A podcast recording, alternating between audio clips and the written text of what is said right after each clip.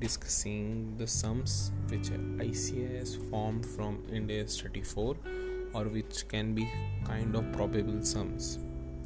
First question can be based on they would be giving uh, the profits of four quarters and they would be asking to calculate the expected tax liability which we need to recognize in interim period other sum can be based on the same category but with change in tax rate or implementation of slab taxes we need to form that one accidental point here is अगर capital gains दिया हुआ है अगर quarter two में दिया हुआ है और उस पर एक पर्टिकुलर रेट पे चार्ज होगा तो हम वो पर्टिकुलर रेट पे वो पर्टिकुलर प्रॉफिट अमाउंट पे क्वार्टर टू में ही दिखाएँगे उसको जनरल कैलकुलेशन में नहीं इंक्लूड करेंगे।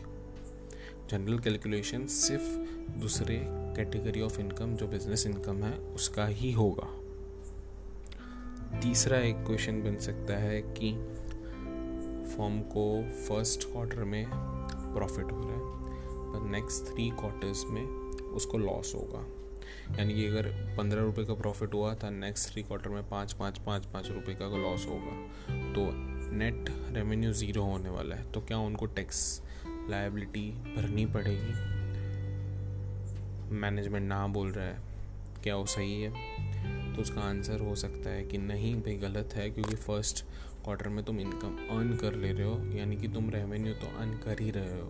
उसके बाद तुम्हें लॉस हो रहा है तो तुम लॉस बुक कर सकते हो। पर रेवेन्यू तो एक बार अर्न किया तो टैक्सेशन का प्रोविज़न होना ही चाहिए। तीसरा, चौथा एक बेस बन सकता है क्वेश्चन का कि डेट्स थी, एक पर्टिकुलर क्वार्टर में आई हमारे पास बेड डेट्स उसको 75 परसेंट हमने रिकॉग्नाइज नहीं किया और सिर्फ़ 25 परसेंट किया और बाद में दूसरी तीन क्वार्टर के लिए डिफ़र कर दिया।